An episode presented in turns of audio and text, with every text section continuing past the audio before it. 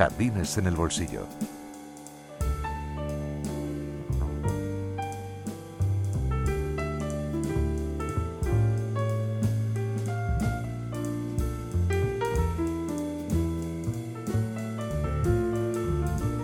El Rincón de las Tablas, con Fernando Loigorri.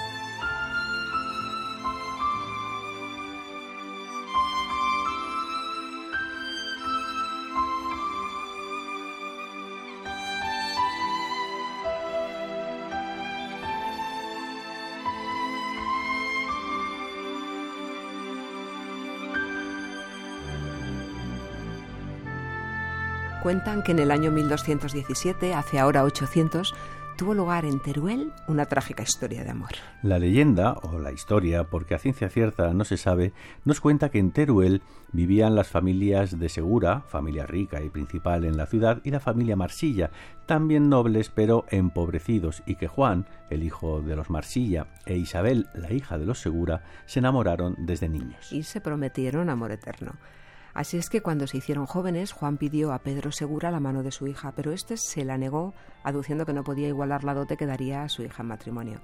Entonces Juan le rogó a don Pedro que le diera un plazo de cinco años para enriquecerse con el botín que habría de conseguir luchando contra el moro. Y en efecto, al cabo de cinco años, Juan Marsilla se había enriquecido, pero llegó tarde y el padre casó a Isabel con otro noble de la ciudad. Desesperado, Juan asaltó la alcoba de la ya casada Isabel para pedirle un último beso, pero ella, honrada, se lo negó al estar ya casada. Ante la negativa, Juan murió fulminado de amor. Cuando al día siguiente lo enterraron en la iglesia de San Pedro, una mujer velada dio un último beso al sepulcro de Juan y no se movió. Cuando se acercaron para ayudarla, el velo se levantó y vieron que era Isabel, que también había muerto. Su marido, reconociendo el gran amor que se habían tenido, consintió en que los enterraran juntos. Y hasta aquí esta historia que tiene más de leyenda o de verdad. Pues mira, esa es una de las grandes controversias que nosotros no vamos ni podemos aclarar y vamos a hacer como también hizo el profesor Albor, que es seguir su rastro literario en la literatura española, que es muy interesante y muy fecundo. En todo caso, por si alguien está interesado en esta controversia, le podemos sugerir que lea a Jean-Louis Picos en su monografía sobre Arzenbuch, Juan Eugenio Arzenbuch y Martínez, Los amantes de Teruel, edición crítica. Ya en el terreno literario, que es lo que más nos interesa, la leyenda de los amantes de Teruel ha tenido como fuente inspiradora nada más y nada menos que más de 119 obras, ya sean como teatro, novela o poesía. Arzenbuch conocía bien las obras que sobre el tema escribieron Tirso de Molina y Pérez de Montalbán.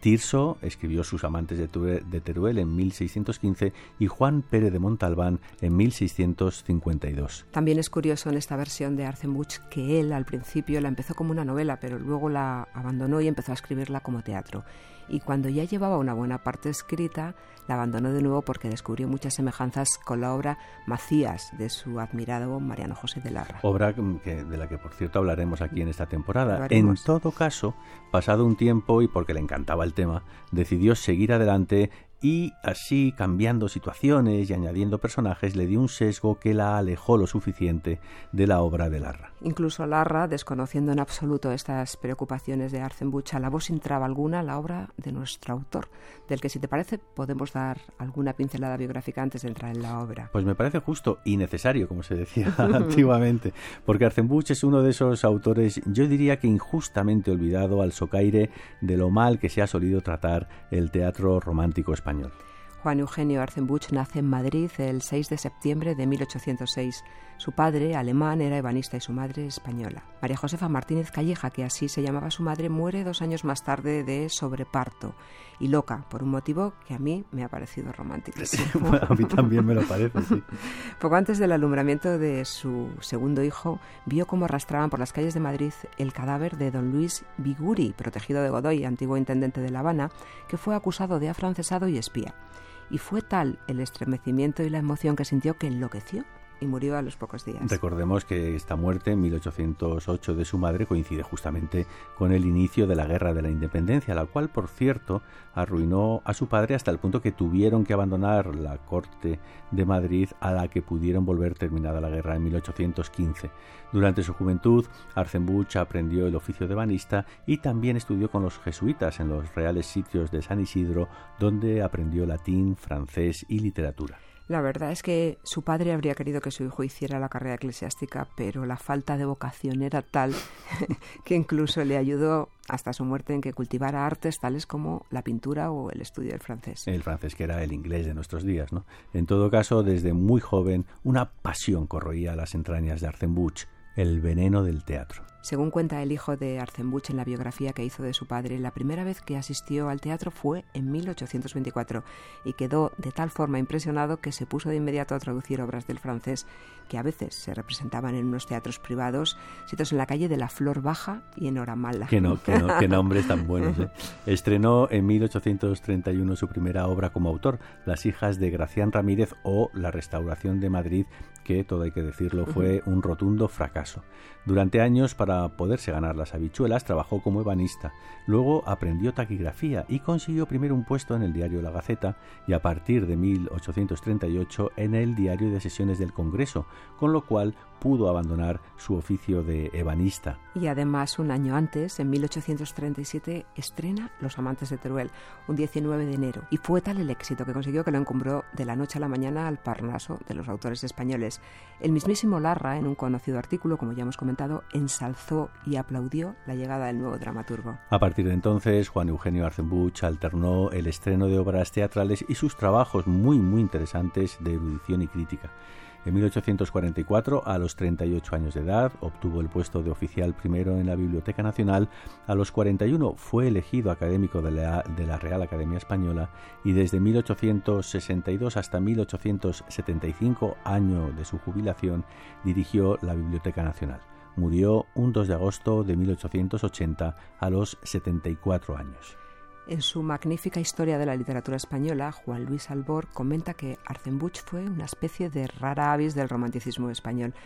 Comenta el profesor Albor que, al contrario de muchos de sus coetáneos, tenía un espíritu reflexivo y crítico y era muy poco dado a las improvisaciones. Eso le venía de su sangre germánica del padre seguro, ¿no?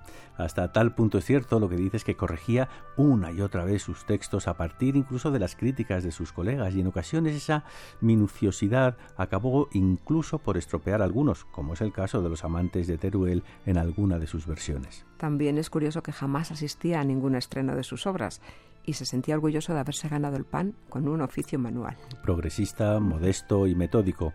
Yo creo que es una buena mezcla a la que si además le añades el arte, convierte a Juan Eugenio Arzenbuch en uno de los grandes autores españoles del siglo XIX.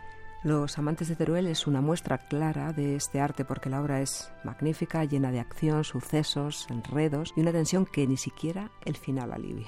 Y, y, tanto la prosa como el verso en las que está escrita destilan esa sobriedad no tan propia de la literatura española. Está dividida en cinco actos y nos vamos a referir siempre a la primera versión, la de 1836, de las seis que hizo según Picós.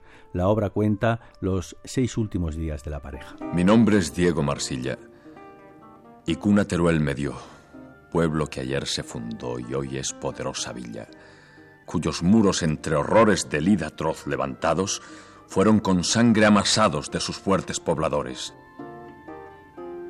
Yo creo que al darme el ser quiso formar el Señor modelos de puro amor, un hombre y una mujer. Y para hacer la igualdad de sus afectos cumplida, les dio un alma en dos partida y dijo, vivid y amad. El primer acto transcurre en Valencia en el año 1217, cuando en él reina el sultán Abenzeid. La sultana Zulima se ha encaprichado de un esclavo que no es otro que Diego Mansilla.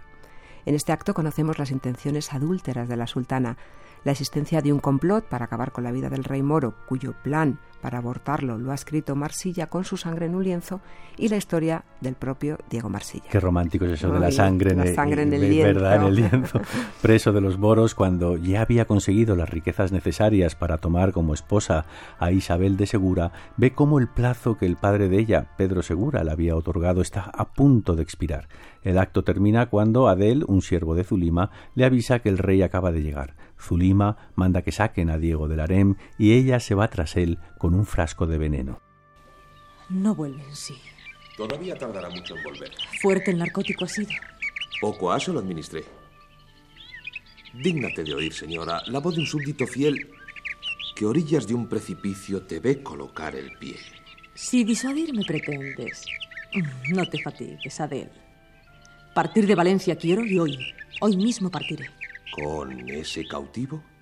Tú me has de acompañar con él. Hacia el esposo abandonas. Una mil, señora. Un rey. Ese rey, al ser mi esposo, me prometió no tener otra consorte que yo. Los siguientes cuatro actos transcurren ya en Teruel. En el segundo acto conocemos a la familia de Isabel, su madre Margarita, un alma pura y una bellísima cristiana con buena mano para curar enfermedades que se pasa el día haciendo caridades. Su padre, un noble recto y magnánimo. El pretendiente de Isabel, el rico y noble Rodrigo Azagra, orgulloso, dispuesto a cualquier cosa por conseguir la mano de Isabel. Y también conocemos, por supuesto, a la graciosa, ¿no? A Mari Gómez, la criada de lo segura, rica en habla popular. En este acto descubrimos el pecado de la madre de Isabel, un adulterio con un caballero templario ya muerto, cuyas cartas de amor han caído en poder del pretendiente de Isabel. Rodrigo amenaza a la madre con que si no le ayuda en el casamiento, dará a conocer su vergüenza. No. Dádmelas, rompedlas, quemadlas. Se os entregarán. Pero Isabel me ha de entregar a mí su mano primero. Dios os guarde, señora. ¡Deteneos! ¡Oídme! Para que os oiga, venid a verlas. ¡Escuchad! Nobles sois, pero mirad que quien su amor os consagra es don Rodrigo de Azagra, que goza más calidad, más bienes. En Aragón le acatan propios y ajenos y muestra, con vos al menos, apacible condición. Vengativo y orgulloso es lo que me ha parecido. Vuestro padre le ha creído digno de ser vuestro esposo. En el acto tercero, Zulima, disfrazada de caballero aragonés, envenena los oídos de Isabel contándole que Diego se dejó engatusar por la sultana y que ha muerto. Isabel cree al mensajero y se desmaya. Luego, en conversación con su madre, decide no casarse. Pero cuando Margarita le cuenta el chantaje al que le somete don Rodrigo, decide sacrificarse por la honra de su madre y contraer matrimonio. El cielo os guarde. Y a vos también. Este mancebo, señora, viene de lejanas tierras, de Jerusalén, de Jope, de Belén y de Judea. ¿Cierto? Sí. Y ha conocido allá gente aragonesa. Un caballero traté de Teruel. ¿Quién? Diego Marsilla. Os trajo Dios a mi puerta. ¿Era rico? Tenía una herencia cuantiosa. ¿Dónde? ¿Dónde está? Hace poco, cautivo del rey moro de Valencia. Cautivo. El acto cuarto es ya el día de la boda entre Isabel y Rodrigo de Azagra. Don Pedro solo espera que suenen las campanadas de vísperas para que expire el plazo que le dio a Diego.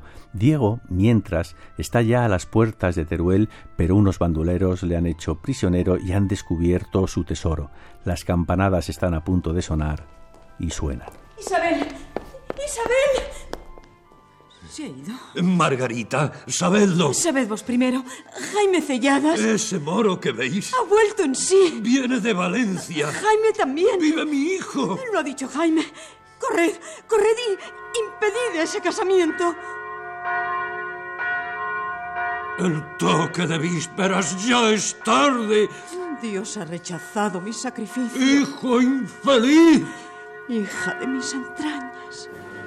En el acto quinto se produce la tan esperada escena entre Diego e Isabel en la alcoba de ella, solo que ella ya está casada con Rodrigo, y hasta tal punto llegan que Diego muere porque Isabel le niega un último beso e Isabel muere porque Diego ha muerto. En Los amantes de Truel, Arzenbuch consigue además manejar con maestría uno de los temas que más preocupaba a los románticos, el paso ineluctable del tiempo, un tema que desarrolló mucho Larra y que Arzenbuch lleva a su cima en esta obra, porque el tiempo es el verdadero antagonista de Diego e Isabel y porque es su gran enemigo, no llegan a tiempo el uno al otro para poder amarse y, paradojas del destino, ese no llegar a tiempo les ha hecho eternos en la larga historia del amor. Llorar libremente quiero lo que de vivir me resta, sin que pueda hacer ninguno de mis lágrimas ofensa.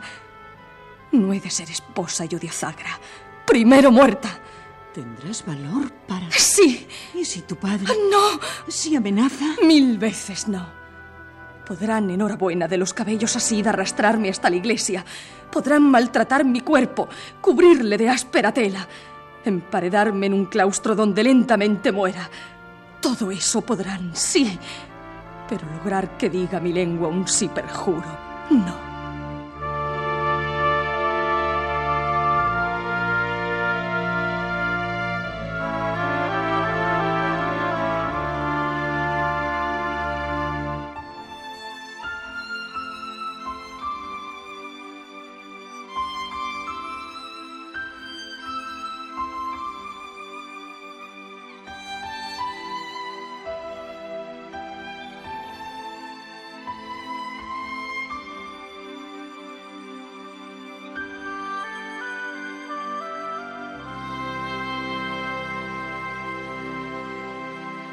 Jardines en el bolsillo